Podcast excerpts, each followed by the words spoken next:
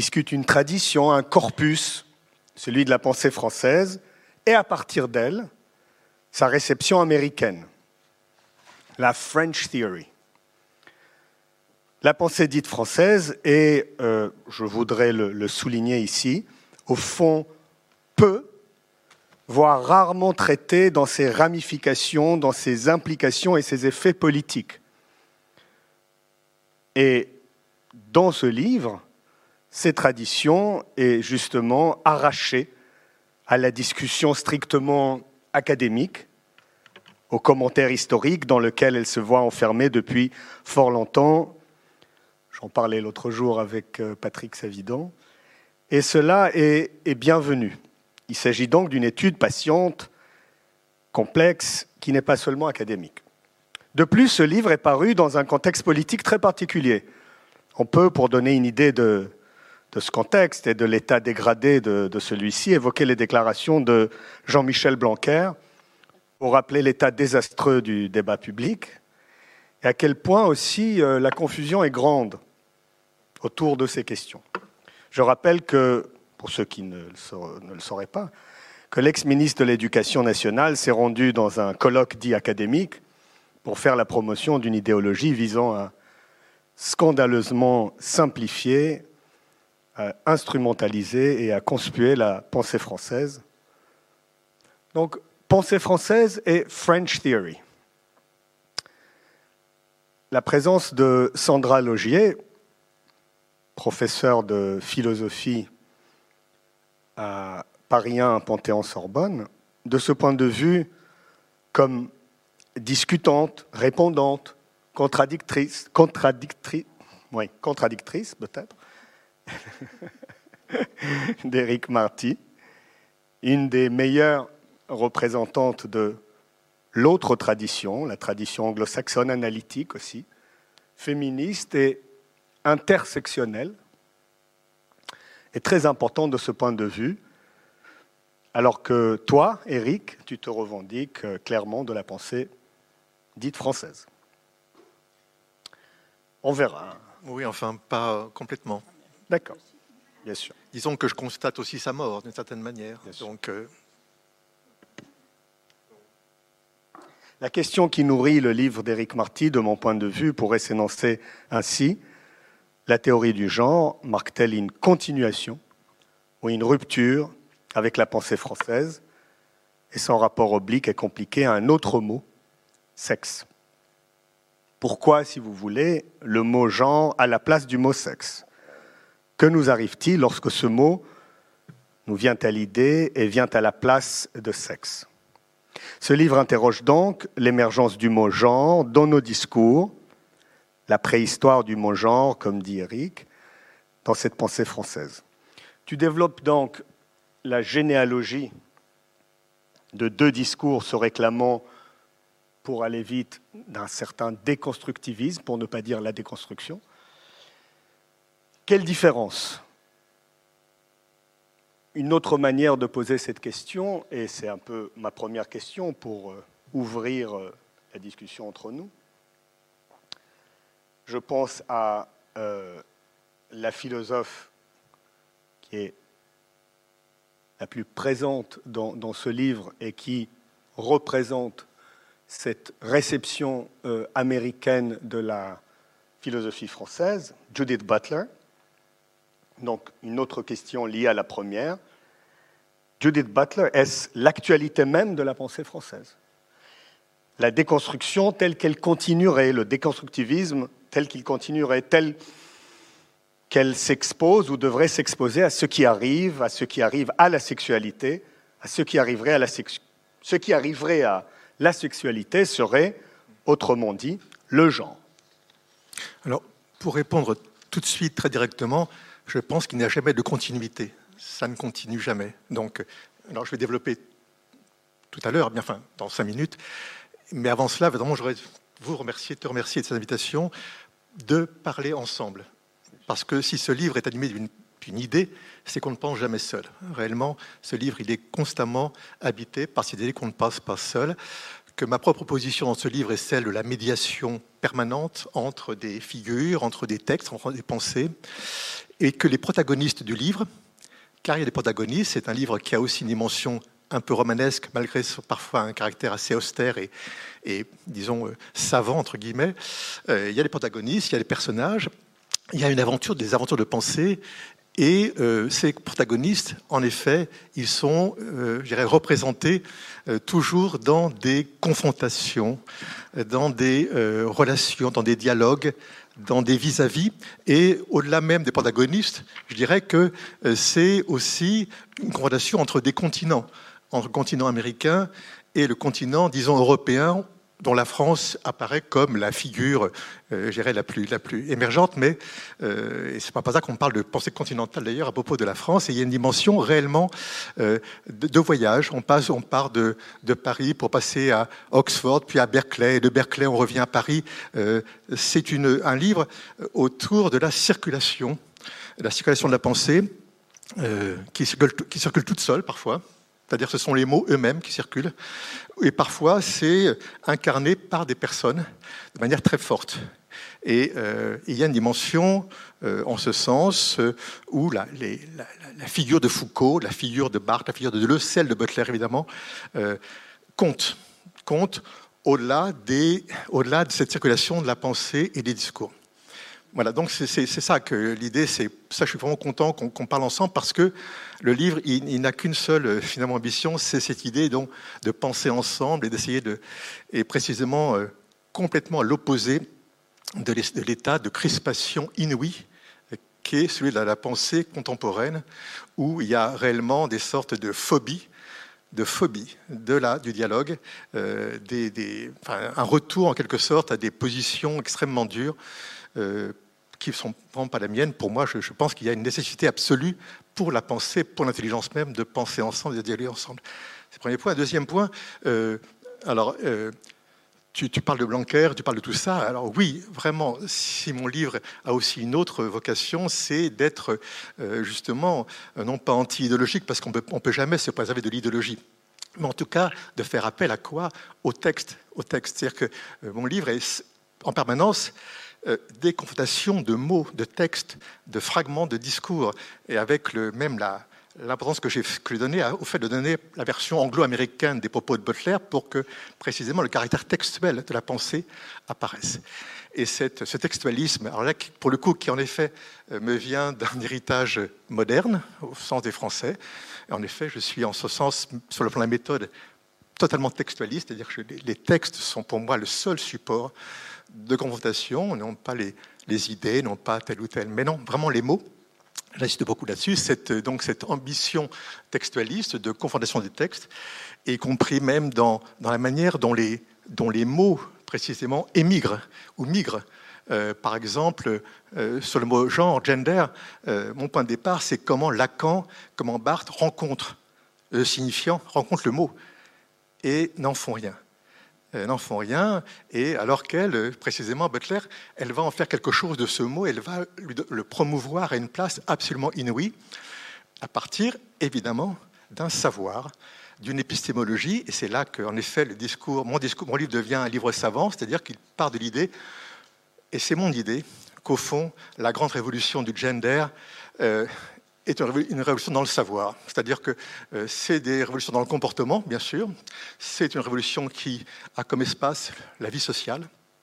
Mais fondamentalement, il me semble que cette vie sociale, elle est alimentée, elle est gouvernée par du savoir. Et moi, ce qui m'a frappé finalement, euh, personnellement, empiriquement, comme sujet dans l'émergence du concept de genre dans ma propre vie, c'est le déplacement que ça opérait dans les savoirs que tout d'un coup, on ne disait plus les mêmes choses, que tout d'un coup, les énoncés n'étaient plus les mêmes, que tout d'un coup, des savoirs antérieurs disparaissaient, étaient oubliés au profit d'un savoir beaucoup plus actuel, qui était plus mobilisateur, qui était beaucoup plus partagé et euh, au fond, mon idée, c'est que la vie sociale, ce sont des scènes théoriques en réalité, et qu'on est constamment, nous, euh, quel que soit notre niveau culturel, notre, notre, euh, voilà, notre rapport à la pensée, on est gouverné aussi par des sortes de scènes théoriques, et que le genre, c'est une opération théorique.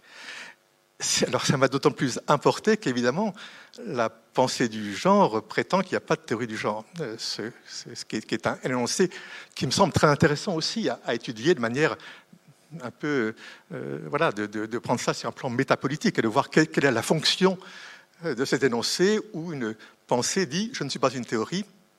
Voilà, quelle stratégie il y a derrière cette idée? Est-ce que c'est -ce c'est un jeu avec le vrai et le faux?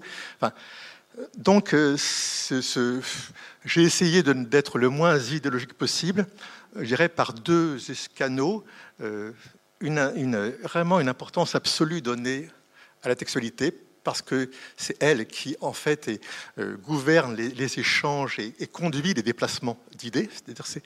Et deuxièmement, cette autre euh, hypothèse qu'au fond, la question du genre a modifié considérablement notre rapport au savoir et que le sexe est une question de savoir, que le genre est une question de savoir, de désir de savoir, et qu'en ce sens, il est tout à fait naturel, en effet, naturel, disons, pas naturel, disons logique, qu'en effet, euh, le savoir, les savoirs qui soient en jeu, euh, d'où le fait que mon livre, en effet, explore des savoirs, euh, et des savoirs, alors, sur le plan savoir, parfois sur le plan très, très théorique de l'épistémologie, c'est-à-dire que sur quelle base, entre guillemets, théorique s'opèrent les discours, mais aussi savoir au sens voilà pourquoi tout d'un coup les modernes euh, font de la perversion une sorte de cheminement dans le savoir.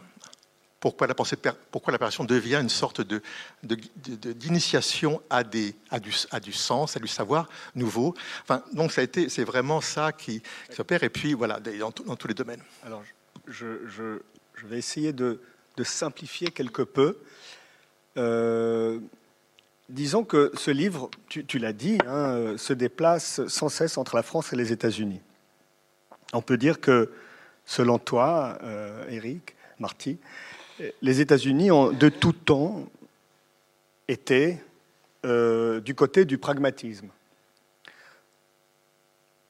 Pragmatisme, mais aussi d'un certain militantisme qui va de pair avec euh, le pragmatisme, de ce que tu appelles l'activisme nominatif, éventuellement l'activisme nominatif des LGBT, et d'une certaine méfiance à l'égard du champ esthétique.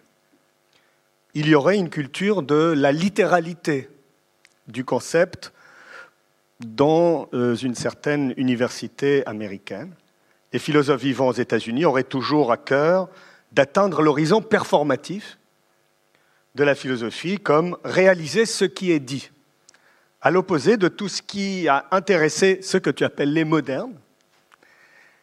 Euh, ces, philosophes, ces philosophes français, euh, cette tradition-là, euh, a toujours été intéressée par les silences, les jeux de mots, les ratures, les bégaiements, l'indicible, l'irreprésentable. Tous ces impératifs impossibles à réaliser selon le mot de Butler au lieu euh, des échecs, comme tu dis, des actes de langage qui étaient la matrice la plus essentielle de la modernité, à commencer pour Lacan, je te cite, par le rôle du lapsus et de l'acte manqué. Donc pour cette réception américaine, je, donne un peu le tableau de la pensée française, le temps est au combat politique.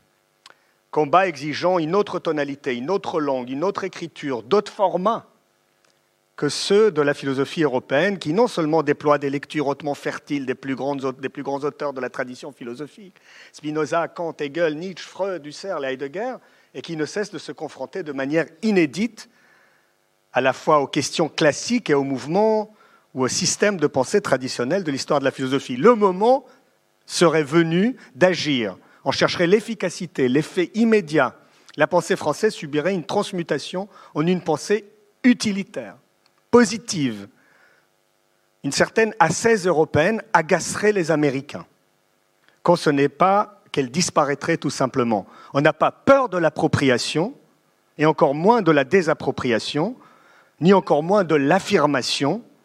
Butler le revendique expressément, il s'agit, dit-elle, d'appropriation active des concepts pour une autre finalité. La manifestation publique, la lumière de la publicité, la, la monstration compterait désormais plus que tout. Il faut aller vite.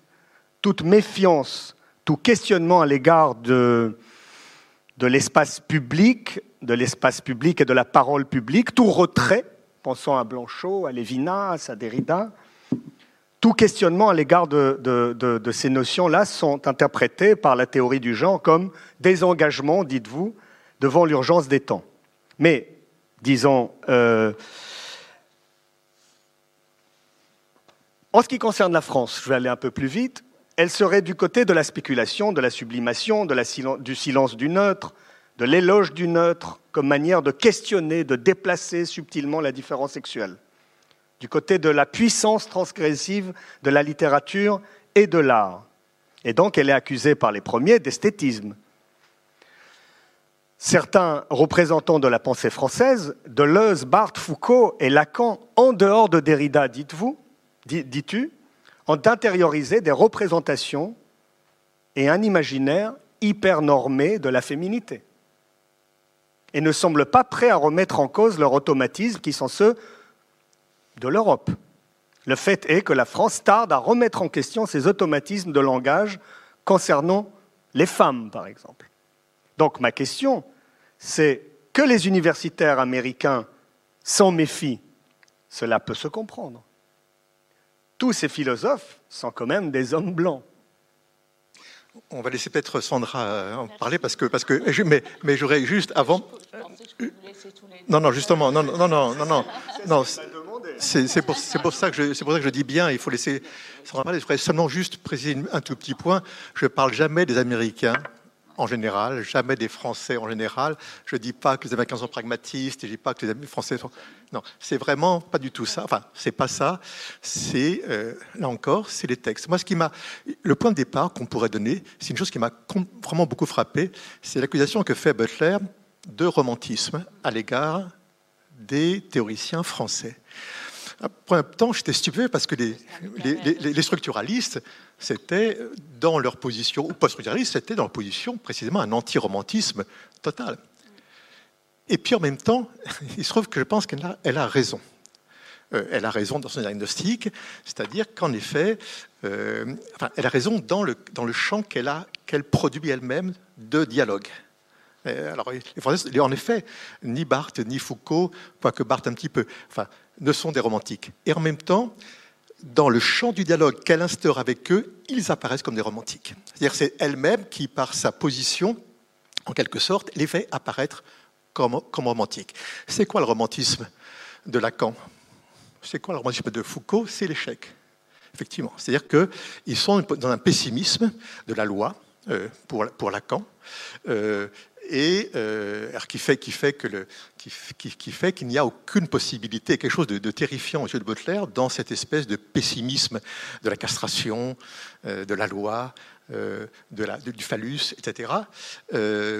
et ce terme de romantisme, moi, m'a beaucoup frappé parce qu'il est pour moi symptomatique, en effet, d'un différent profond que le mot de romantisme, qui est un mot très ambigu et très, un peu, un peu bizarre comme ça. Ils mais sont accusés de nihilisme, si je, Alors, voilà, comprends bien. Et je pense, on pourrait dire, voilà, derrière le romantisme se cache un tas, d'accusations plus ou moins explicites, nihilisme, euh, aussi littérature, esthétisme, style, et puis voilà des individuels qui font des œuvres, c'est-à-dire que Deleuze, euh, Barthes, Derrida font des livres qui sont des livres qui ont une, qui ont une fonction esthétique, qui sont des livres d'auteur, et qu'ont cette dimension, en effet, romantique, entre guillemets, de l'œuvre. Par exemple, le mot romantisme est très élastique, on le voit, il sert à beaucoup de choses, mais voilà. Et donc, euh, donc cette opposition-là que je fais, elle est, elle, est partie de là, et je l'ai développée. Et avant, c'est juste un tout petit mot, Sandra, je te laisse la parole tout de suite. Ce qui m'a beaucoup frappé dans cette opposition de la, du théoricisme euh, européen et euh, du pragmatisme anglo-américain, et là on, élargit la France vers un autre pays, c'est l'Allemagne, c'est Adorno. C'est-à-dire qu'il se trouve que en travaillant ce texte, j'ai découvert un texte absolument passionnant d'Adorno euh, qui, s'appelle La psychanalyse révisée et qui fait un diagnostic de la réécriture de la pensée freudienne par les Américains, entre guillemets, et là j'emploie la généralité de manière abusive évidemment, hein, mais en tout cas par les psychanalystes américains, sur un mode, en effet, de la pensée pragmatique, c'est-à-dire de la l'agency, hein, de, la, fabrication de soi, du traumatisme social, de la mise à l'écart de tous les grands mythes freudiens, euh, qui sont des mythes romantiques, peut-être, euh, qui sont des mythes euh, repris très littéraires, fondamentalement. Et Adorno, avec beaucoup de violence et avec une certaine américanophobie, entre guillemets, si on reprend cette expression, démolit la psychanalyse américaine comme étant soumise, en effet, à l'American Way of Life. Au fait, il faut agir. Il faut redonner aux, patients sa puissance d'agir. Il faut, c'est l'empowerment, c'est tout, tout, ce langage-là que Butler, en effet, utilise. Eh bien, Adorno, en 1947, en fait, fait une sorte de, portrait. Donc, là, ça m'a, disons, confirmé dans une sorte de, dans ce fil-là, euh, d'une opposition. Et alors, dernier tout petit mot, je laisse la parole à Sandra, c'est qu'en réalité, cette opposition-là n'est pas franco-américaine. Elle par exemple, elle est interne à la France. Le positivisme, euh, il a d'abord, avant, il a été français aussi. Et euh, euh, moi, j'ai été frappé de lire, par exemple, je ne sais pas, si on oppose Zola à Mallarmé, eh bien, on retrouvera des oppositions qui ne sont pas étrangères à celles que j'établis entre Butler et Derrida, par exemple, dans les enjeux qui sont les leurs par rapport aux objets théoriques. Donc, je ne veux surtout pas naturaliser. Ça, c'est pour moi l'horreur. Naturaliser les consciences, les pays, les positions, jamais. Euh, il faut toujours historiciser, textualiser, et puis en effet déplacer et se rendre compte que via Adorno, on s'aperçoit qu'il y a euh, un même phénomène qui se passe avant et entre l'Allemagne et les États-Unis, donc ce n'est pas franco-américain, que ça peut être franco-français. Voilà maintenant, on laisse Sandra parler parce que. Merci, mais j'avais effectivement dit, dit à Raphaël, j'ai perdu ma voix ce matin pendant la première conférence, donc euh, il pouvait. Voilà. Mais, mais bon, j'ai évidemment quelques, euh, quelques éléments à apporter sur ce livre que j'admire énormément, et c'est aussi pour cela qu'on a souvent échangé déjà euh, à ce propos. Hein. c'est vraiment une vraie somme sur cette pensée française. Je parle souvent de de culture populaire et j'imagine que, euh, par exemple, quelqu'un aurait pu être soit envoyé sur une autre planète, soit congelé pendant la deuxième moitié du, siècle dernier.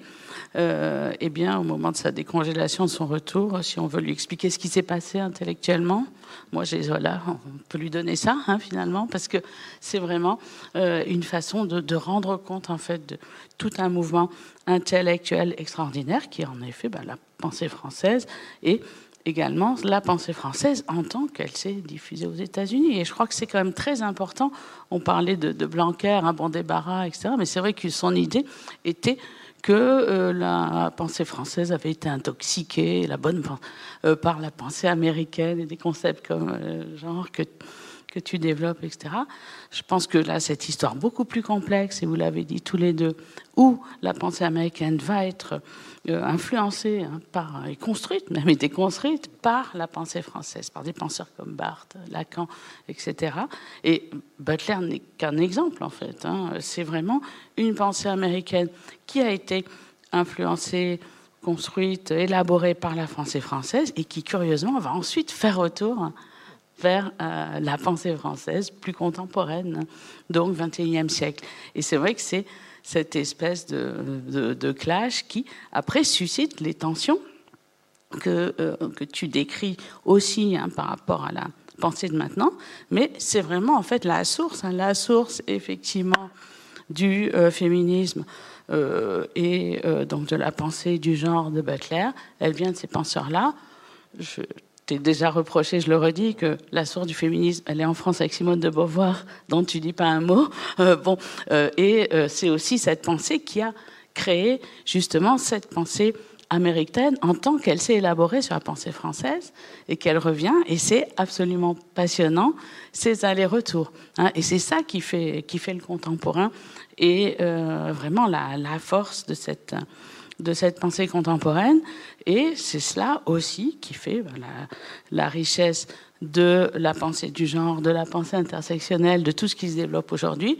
Donc en fait, non seulement c'est un manuel du XXe siècle, mais c'est aussi un manuel d'islamo-gauchisme, hein, finalement, puisque c'est de là, de là que vient euh, le type de pensée qui, tout d'un coup, s'est attiré, on ne sait vraiment pas pourquoi, une espèce de d'agressivité euh, et dire de la part d'un ministre euh, prétendument de l'éducation. Donc c'est vrai que voilà, il y, y a, quand même une histoire qui est extrêmement intéressante. La complexité de cette histoire, c'est aussi que c'est pas seulement France-Amérique, c'est Oxford. Et je dois dire que comme philosophe du langage, je veux vraiment vous recommander euh, la lecture de ce livre pour Austin, pour le rôle qu'a eu Austin dans toute cette histoire. Hein. Là, tu parlais de pragmatisme, c'est plutôt la pragmatique, hein. c'est vraiment l'agency, les pouvoirs du langage qui ont été élucidés par Austin dans les années 50 euh, euh, et donc qui ont ensuite essaimé aux États-Unis, mais également en France, avec ben, tout ce que tu dis de de, de toute cette réflexion sur les pouvoirs du langage. Et il y a quelqu'un dont le rôle est absolument exceptionnel, c'est moi qui le rappelle, même si c'est toi qui l'as toujours dit, c'est Roland Barthes, qui, bien sûr, a eu, en fait, très tôt aussi une pensée de cette effectivité du langage. Hein. Et donc, on a une histoire beaucoup plus complexe que euh, ce qu'on a, ce, qu'on nous décrit euh, habituellement sur euh, ben, tout le développement euh, de la pragmatique et également ce qu'on apprend là. Euh, c'est, euh, ben, je connais tous les spécialistes de style, mais qui est dit là de façon beaucoup plus accessible finalement, c'est que ben, quand on parle de l'efficacité du langage, de la donc de la pragmatique, du fait que le langage euh, va agir comme dans le cas où on va dire euh, voilà je, vous marie ou je vous emmerde, enfin c'est vraiment son jeu. Eh bien, en fait, il y a aussi tous les échecs, hein, le fait que la plupart du temps ça ne marche pas, et donc le langage lui-même est marqué par cette capacité à échouer et cette vulnérabilité en fait du langage en tant que tel. Donc ça, c'est vraiment quelque chose que je trouve très très puissant comme tableau je voudrais y insister. Et c'est du coup aussi une tonalité du livre, hein, parce que c'est euh, un ouvrage qui, effectivement, va rendre compte de cette nouvelle tonalité qui va être non viriliste, hein, on va dire, hein, de, la pensée qui émerge à ce moment-là, qui émerge, euh, qui émerge dans, dans cette pensée française et qui va du coup permettre en fait à la pensée féministe de se développer. Et c'est pour cela qu'effectivement, on a Butler. Alors après, on va sûrement y revenir après. C'est vrai que j'ai souvent critiqué l'espèce d'obsession de Butler quand même. Euh, euh, qui, qui, la tienne dans ce livre, pas seulement euh, pour l'attaquer, parce que pourquoi je critique? Ben Parce que c'est comme si Butler était la seule penseur féministe et du genre qui ait jamais existé. Je parlais de Beauvoir tout à l'heure. Heureusement, tu parles très bien de Gail Robin, ça c'est très intéressant. Mais il y a toutes sortes. Monique Wittig, par exemple, qui joue un rôle vraiment crucial. Aujourd'hui, dans l'héritage du féminisme, il euh, n'y a, rien euh, sur elle et il n'y a, a, rien sur les autres féministes américaines et françaises. C'est vrai que euh, voilà, c'est quelque chose qui, pour moi, relève de, un peu de l'obsession. Alors certainement parce que Butler a fait cet héritage-là, qu'elle parle français, qu'elle a euh, comme toi, cette espèce de panthéon de tous les effectivement mâles blancs penseurs euh, euh, du XXe siècle, donc la Derrida, Foucault, etc. Mais on peut aussi avoir un panthéon alternatif, et c'est vrai qu'il est peut-être pas assez représenté dans le livre. Alors, merci Sandra hein, pour ce que tu as dit du, du livre, ça me touche beaucoup. ce que je voudrais dire, c'est effectivement ce qui me frappe chez Butler, c'est qu'elle part d'un phénomène, disons, politico-culturel, qui est le phénomène queer, qui naît aux États-Unis dans les années, disons, c'est compliqué à dater, mais disons, les années 70-80, qui est un phénomène vraiment politique, culturel, essentiellement lié au milieu gay et au milieu lesbien de New York ou de Los Angeles. Et ce que fait Butler, c'est pour moi, c'est en ça que c'est une théoricienne, et c'est pour ça que je pense qu'il y a une théorie du genre, c'est qu'elle donne à ce mouvement politico-culturel une assise épistémologique extrêmement puissante. Pourquoi? Parce qu'en effet, si le genre est construit socialement, eh bien, il faut bien qu'il y ait une arme, en quelque sorte, qui décrive cette construction. Et cette arme, c'est le performatif, qui, précisément, que Butler emprunte à Austin, donc à Oxford, à savoir l'idée qu'il y a des énoncés qui fabriquent ce qu'ils disent, qu'il y a des énoncés qui sont des actes. Et en ce sens, c'est ça la clé de notre fabrication comme être genré. Si nous sommes genrés, c'est parce qu'il y, y, a des énoncés qui nous assujettissent, qui nous fabriquent, et cela sur un mode performatif. Bon, il fallait avoir l'idée fondamentale, en effet, de donner à ce qui est une sorte d'intuition critique, de dire oui, euh, le sexe n'existe pas, nous sommes culturels. Bon, très bien. Il fallait avoir l'idée justement de donner à cette espèce d'intuition critique une assise épistémologique de grande envergure. Et c'est ce que fait Butler. Et c'est en ça que elle, le fait de manière en plus avec une stratégie fascinante parce que elle va associer la pensée pragmatique d'un langage qui agit en effet tout seul à ce que le structuralisme a lui développé autour d'une pensée du sujet parlant et qui a donné donc euh, Lacan, qui a donné euh, Barthes, qui a donné y compris d'ailleurs aussi euh, euh, Derrida, etc. Donc il y a quelque chose de, très puissant dans l'acte même de vouloir donner une assise théorique à ce qui est une simple intuition critique. Et puis, évidemment, ce qui est intéressant, c'est la démarche concrète, réelle, qu'elle opère pour cela. Et les jeux, les jeux d'aller-retour, et c'est là que les jeux d'aller-retour entre la France et les États-Unis sont effectivement observables et fascinants.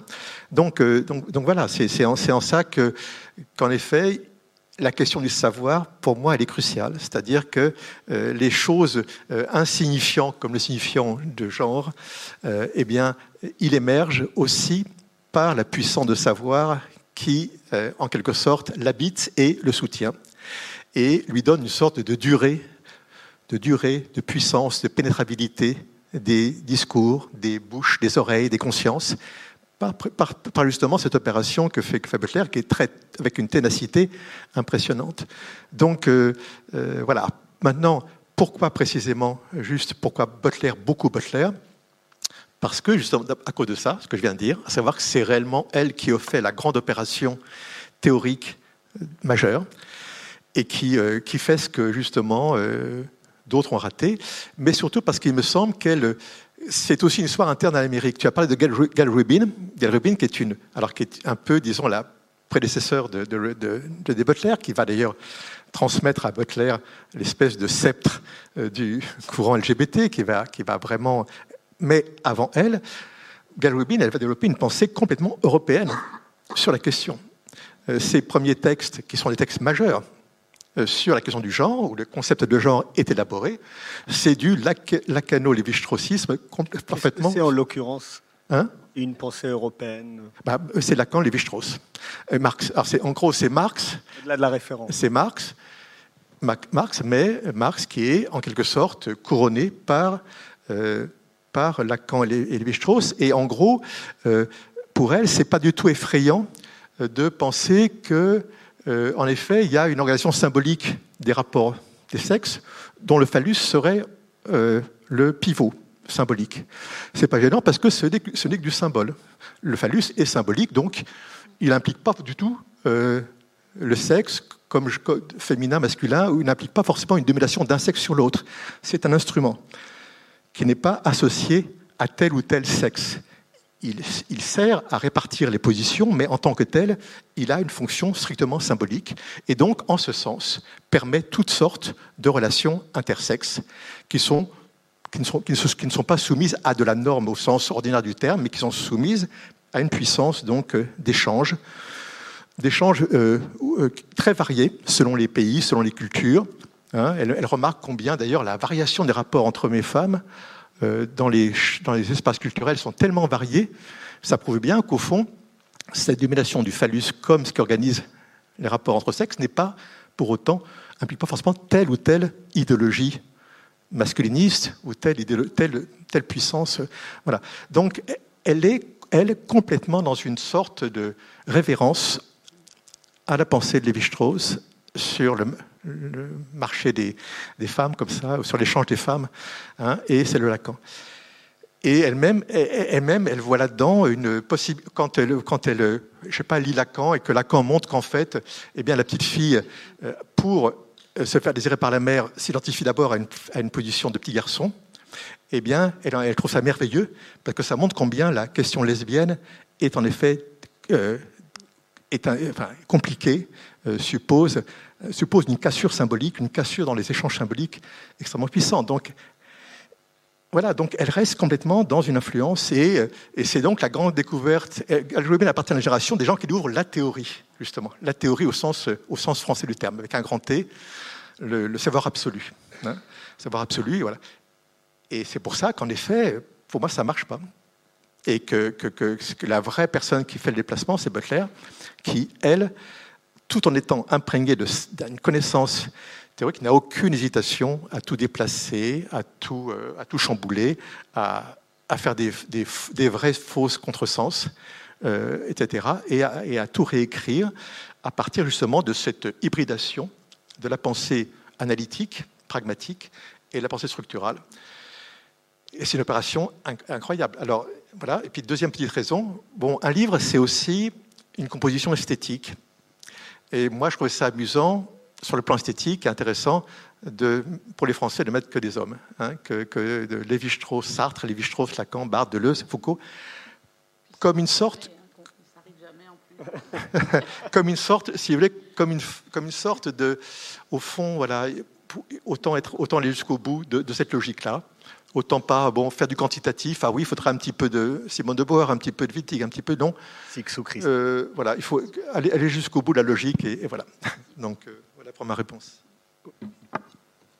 Oui, non, mais je voudrais, euh, non, non, non, je voudrais vous faire quand même revenir sur, sur ma question qui est, qui est celle de, est-ce que, est-ce que vous comprenez, tous les deux, je dis vous, euh, l'impatience performative, l'impatience du performatif, c'est-à-dire, euh, est-ce que le moment n'est pas venu de tirer les dividendes? Est-ce que il n'y aurait pas une, urgence à, mettre en œuvre les réflexions féministes, par exemple? Euh, Ne peut-on pas comprendre l'impatience de, certains? Je vais dire un mot de cela, parce qu'effectivement, il y a, évidemment cette forme d'impatience, mais euh, je crois que la question, et je reviens en fait euh, sur ce qui a été dit là, je pense que c'est un livre qui effectivement n'est pas masculiniste, même s'il y a beaucoup d'hommes, parce qu'il n'a pas cette espèce de ton, comme dirait Kant, de ton euh, viriliste, etc. Parce qu'il y a toute cette écriture, il est traversé par toutes ces écritures qui sont justement extrêmement vulnérables. Par ailleurs, je pense que ce qui est quand même intéressant dans ce livre, c'est que c'est un livre qui est beaucoup sur le genre, mais qui n'est pas du tout féministe, en fait. Qui n'est pas du tout sur le féminisme. Donc c'est comme si c'était un genre, donc le genre sans le féminisme. Alors je ne sais pas si c'est vraiment le, le, but hein, euh, possible. Hein, hein, donc, parler de genre, un genre déféministisé, c'est quand même très intéressant. Et je pense que la stratégie du livre, c'est vraiment d'arriver à produire ça euh, et du coup d'élaborer. Ben, on n'a pas parlé de la pensée du neutre et, de la théorie du genre. On va peut-être euh, ensuite parler de théorie du genre. Tu le sais très bien, l'expression en tant que telle, même si la théorie, c'est un bah, vocable justement très théorique, très politique, hein, mais en même temps, théorie du genre, euh, c'est vraiment quelque chose, c'est une expression qui est quand même employée par les antiféministes hein, et les anti-genres. Hein. Il faut quand même le, savoir. Pourquoi? Parce qu'ils veulent dire qu'il n'y a qu'une seule théorie du genre, donc très très méchante, qui fait peur, hein, comme on entend souvent, alors que les euh, féministes et les euh, théoriciennes du genre vont dire il y a des théories du genre, il y a des philosophies du genre, hein, mais ce pluriel, c'est comme quand on a conquis le pluriel sur les femmes et que maintenant plus personne n'ose dire la femme, on va dire les femmes. De même, on ne va pas dire la théorie du genre, mais il y a des euh, théories du genre. Donc c'est vrai que c'est, ça peut interroger, hein, même, même si euh, c'est très, très bien et que ça peut être une stratégie concertée d'avoir donc euh, le genre sans le féminisme. Ensuite, là aussi, c'est des questions qu'on t'a déjà posées. Hein, c'est vrai que dès lors que tu parles de cette liberté incroyable qui est créée par ces usages du langage et par les différentes positions du, sujet, et donc la diversité des sexualités, j'ai pas compris. Du coup, euh, le chapitre final euh, euh, le moment de la haine contre les LGBT, en fait, parce que c'est vrai qu'il y a quand même, voilà, il y, a, quand même quelque chose d'extrêmement critique, comme si la pensée LGBT, l'intersectionnalité, tout ce qui est finalement aussi le, dans le prolongement hein, de, de, de, cette théorie du genre, voire de la pensée du neutre, hein, même si c'est différent. Hein, mais voilà, pourquoi tout d'un coup, ensuite, conclure sur, sur cette, de façon si négative? Et comme si, finalement, la violence et les les conflits, etc., n'étaient dus que euh, euh, l'existence et euh, qu'aux revendications des LGBT. Donc voilà, j'avais envie de poser la question, hein, bien sûr. Je, ça, correspond à l'impatience de, Raphaël. Non, non, non, mais aussi, aussi si tu pouvais expliquer aussi ce que tu entends par la pensée du neutre. Oui. Alors, oui, effectivement, il faut reprendre euh, dès le départ sur l'impatience. Moi, je pense que c'est une très bonne question. C'est question de l'impatience, euh, parce qu'il y a aussi, il y a eu aussi une impatience théorique des modernes, hein, mais qui n'était pas, une impatience justement militante, qui était une sorte, parce que les modernes, Deleuze, euh, Deleuze, Derrida, Barthes, etc., Lacan, sont des gens impatients aussi d'écrire dans l'écriture. Mais voilà, ce sont des artistes, ce sont des artistes, des penseurs artistes. Et donc, euh, si je prends un exemple très simple, la figure du travesti, par exemple, qui, qui est une partie de mon livre, de, la deuxième partie de mon livre, où je m'occupe beaucoup du travesti, euh, ce qui est frappant, c'est qu'il attend du travesti, Barthes avec le travesti japonais de l'Empire des Signes, Foucault avec le travesti de Sacher Masoch, de la, du bourreau féminin, porteuse d'un phallus, etc., euh, ou euh, que ce soit Derrida, quand il lit Genet et qu'il y retrouve la figure de travesti, eh bien, ils sont dans la fascination, dans la fascination esthétique, spéculative, dans un exercice d'écriture qui n'a qui aucune, aucune envie d'une issue sociale à l'événement travesti, mais qui, dans lequel il voit un événement théorique. Il y aurait aussi une autre manière de faire de la politique. Voilà, absolument. Mais euh, c'est ce que j'allais dire. C'est ce que j'allais dire. C'est ça qui est important. il y a aujourd'hui, il y a une grande euh, offensive anti-formaliste. Euh, les formalistes sont des, sont des réactionnaires, des conservateurs qui, en fait, ont voulu, ne, voulaient pas. Non, le formalisme a aussi une fonction de déplacement de la pensée. Quand, quand Barthes décrit le travesti japonais du, kabuki, eh bien, il s'agit pour lui de dépasser la sexualité occidentale. C'est-à-dire que la figure de travesti orientale, qui est, assez mythifiée par Barthes, qui est une construction de Barthes, euh, beaucoup, de, je pense, de japonisants contesteraient sa lecture du travesti kabuki. Hein. Néanmoins, pour lui, la fonction du travesti kabuki, qui est une fonction de fascination esthétique, a aussi et a surtout comme fonction de casser, je dirais, l'idéologie occidentale du sexe et en cela, elle est très puissante parce que c'est dégénitaliser le corps. C'est-à-dire, c'est ce que, pour Barthes, ce qui est intéressant dans le travesti japonais, c'est qu'il n'y a pas de sexe. Il n'y a plus de sexe. C'est pas du tout le travesti occidental qui a des gros seins, une grosse euh, perruque, qui, a, qui agite euh, une sorte de phallus fantôme sous sa robe. Non, le travesti japonais, c'est quelqu'un qui évacue précisément le génital au profit de simples signes très discrets de féminité et qui donc joue sur les signes. Eh bien, Et là, nous sommes dans la pensée du neutre. Dans la pensée du neutre, absolument. Une forme d'indétermination. Absolument, mais la pensée du neutre, elle est profondément politique. Elle est profondément anti-occidentale. Et quand Foucault, dans, euh, dans la, comment, la volonté de savoir, euh, lui aussi dit le sexe est une invention occidentale qui nous fatigue, qui parle de, pendant depuis des siècles de sexe, euh, qui, nous, qui nous a servi, il faut s'en débarrasser, on pourrait dire que ce que dit Barthes du travesti japonais et ce que dit Foucault du sexe comme invention de l'Occident, c'est kiff-kiff, si on peut dire. dire que vrai, ce sont pas des. Alors évidemment, l'écriture barthésienne, très très belle, comme ça, avec un très beau livre, L'Empire des signes, des belles photos, peut donner l'impression d'un livre désengagé qui ne se situerait que dans le champ esthétique. Non, il y a réellement une pensée critique fondamentale, mais qui, évidemment, une pensée euh, alors qui peut être critiqué aussi par son, élitisme, par son élitisme, par son et ça on retrouve ça chez les LGBT, quelqu'un comme comme Sam Boursier par exemple, qui est quelqu'un par ailleurs très intéressant, mais qui est vraiment une militante euh, euh, trans, LGBT, etc. Euh, eh bien, alors tout en connaissant très très bien, elle connaît très bien Deleuze, elle connaît très bien Derrida, Barthes, tout ça, Lacan, mais tout en donc connaissant bien ça, elle les attaque très violemment. Elle reprend le thème du romantisme, comme, grand péché de ces penseurs, et comme élitisme, esthétisme.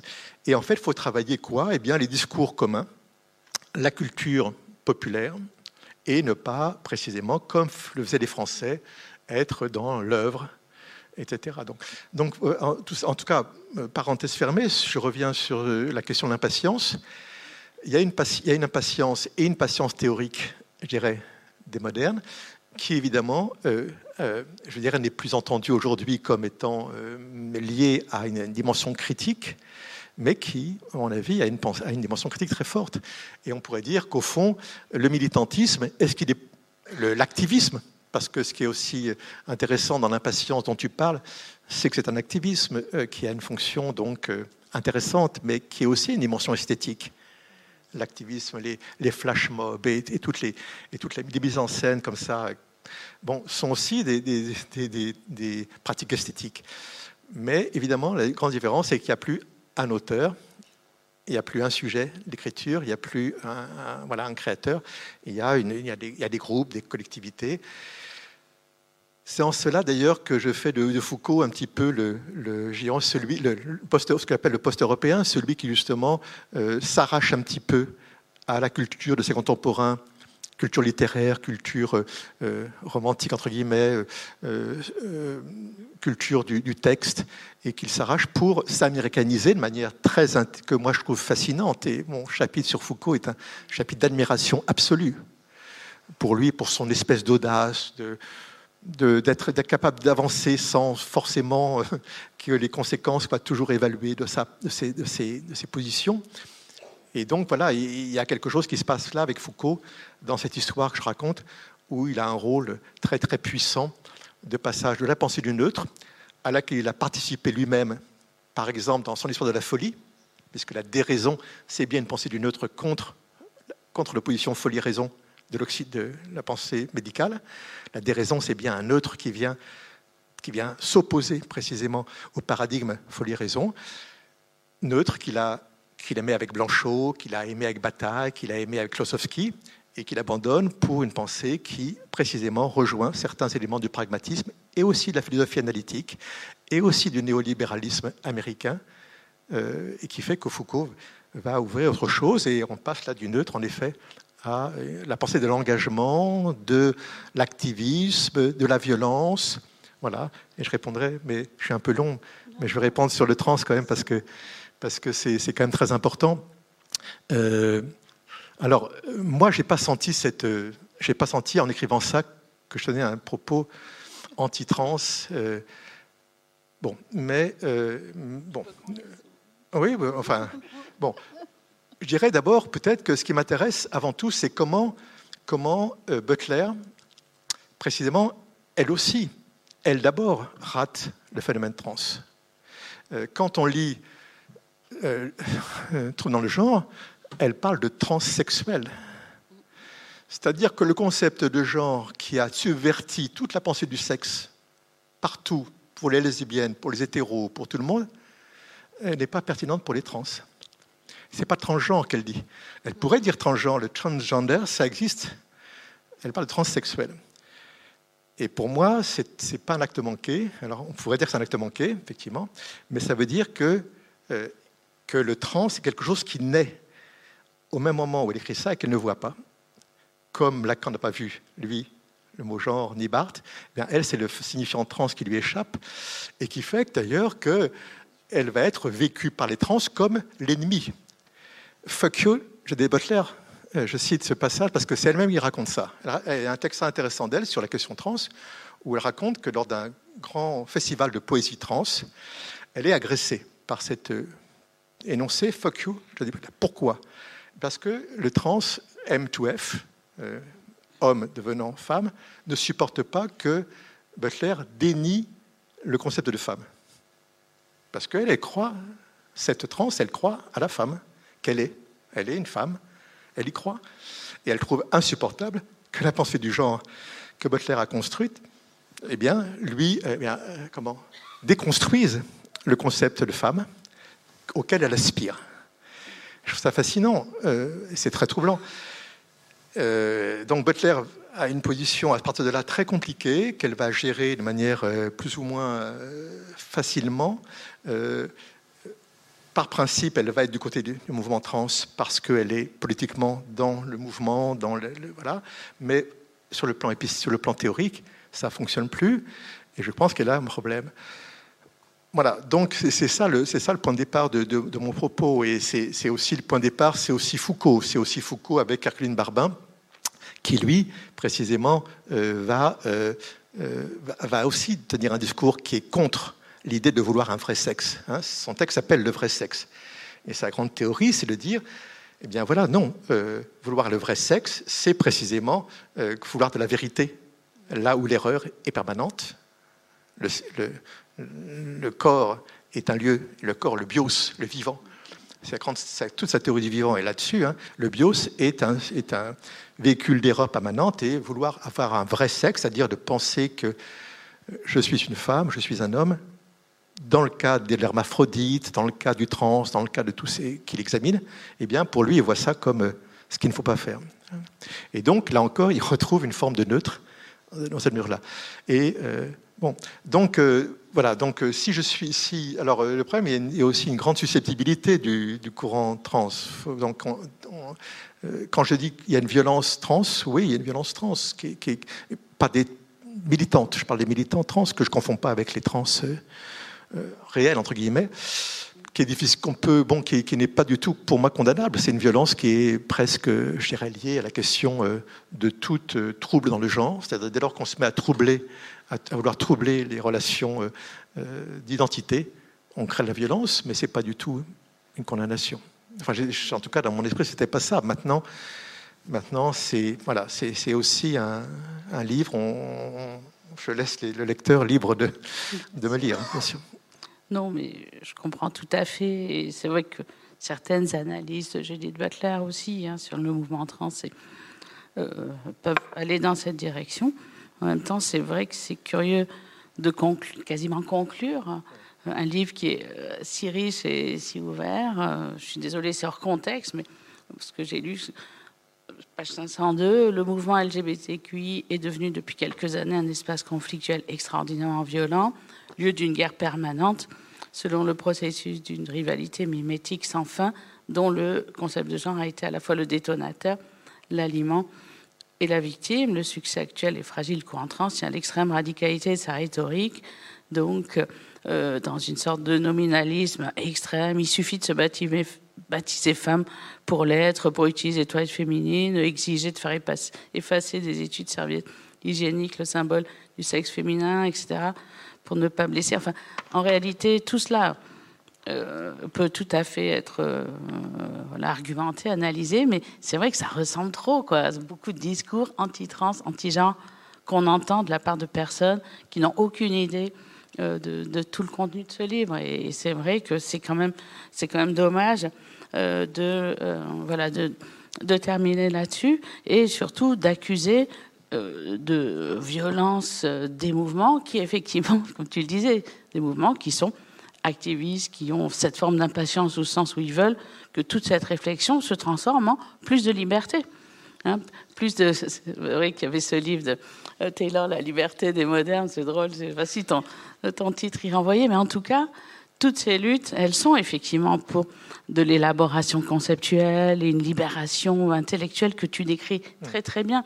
Mais tout cela, c'est aussi pour une libération effective euh, euh, des, personnes euh, qui va être toujours perçue comme violente et revendicative de la part des, ben, des ennemis, de, leurs ennemis, et de personnes qui ne veulent pas en fait que les gens aient de nouveaux espaces. Et tu vois bien que les gens disent que bah, MeToo c'est méchant, c'est violent, les trans c'est méchant, et en fait, aussi au XXe siècle, les mouvements des droits civiques étaient perçus comme violents. Tu vois, il faut pas, je pense, enfin, je ne vais pas dire mmh, ce que tu dois faire, mais je crois que ce, voilà, avoir un discours contre la violence de mouvements qui demandent juste euh, ben, de, l'espace, même s'ils peuvent être parfois agressifs, je, suis d'accord, je crois que c'est quelque chose qui n'est pas forcément souhaitable dans euh, la perspective que, que tu défends.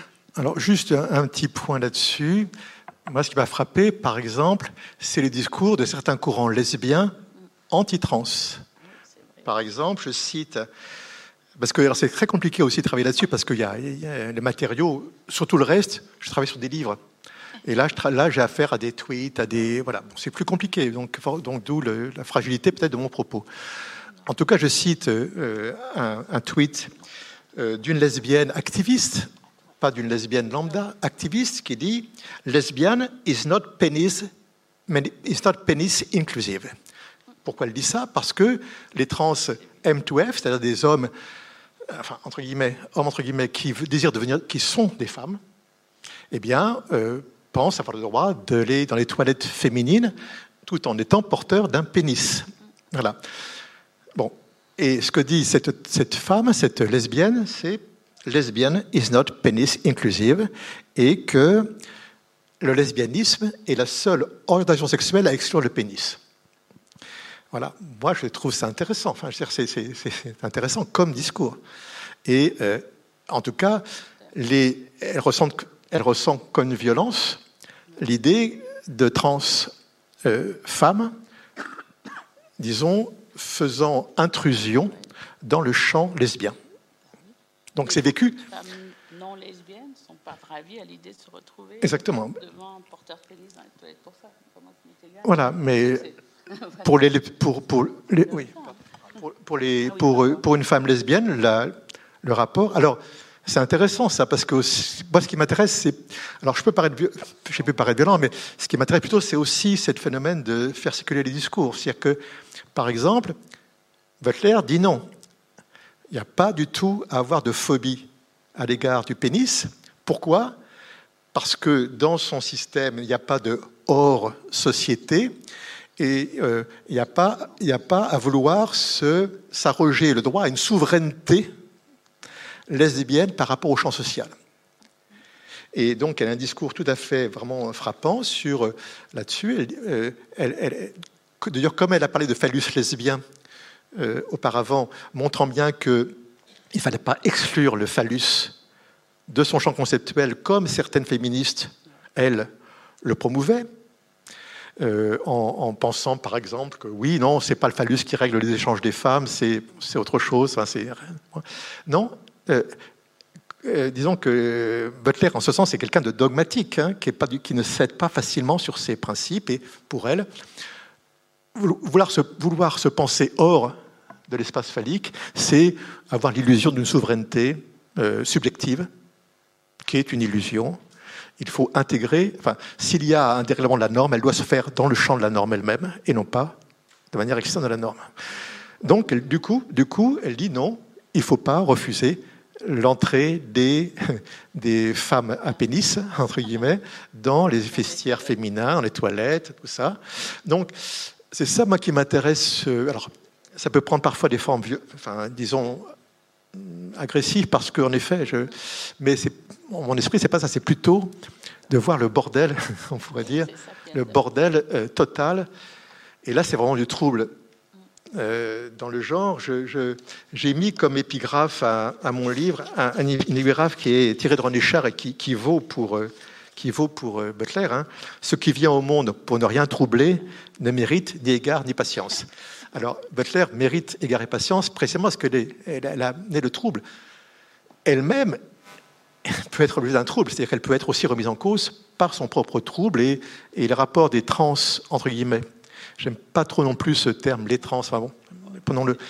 Voilà, les trans par rapport à Butler n'est pas un rapport de tout repos. Elle pas, ils sont, c'est pas très simple. Donc, euh, moi, je crois que c'est vraiment, on, est dans une espèce de situation où les, comment les, les, les avancées, les, troubles sont, se radicalisent et créent une situation de confusion qui est assez fascinante. Et aussi à la question de la violence des opprimés en général. Voilà, absolument, absolument, tout à fait, et qui est liée à l'impatience dont tu, dont tu parlais, et qui est liée parfois à des impatiences vitales, parce qu'en effet, en effet, il y, a des, il, y a des, il y a une violence, il y a une violence inouïe, euh, pas seulement à l'égard des trans d'ailleurs, à l'égard des, des, juifs, des migrants, de tout le monde, et qu'on comprend très bien qu'il que, y ait des réactions, en effet, euh, voilà, ce qui, voilà. Pour autant, je ne pense pas vraiment être transphobe. Je, je c'est ma dernière. Enfin, enfin voilà. Hein, c'est voilà, c'est ça. Sur ce, je voudrais vous remercier à tous les deux très chaleureusement. Merci beaucoup.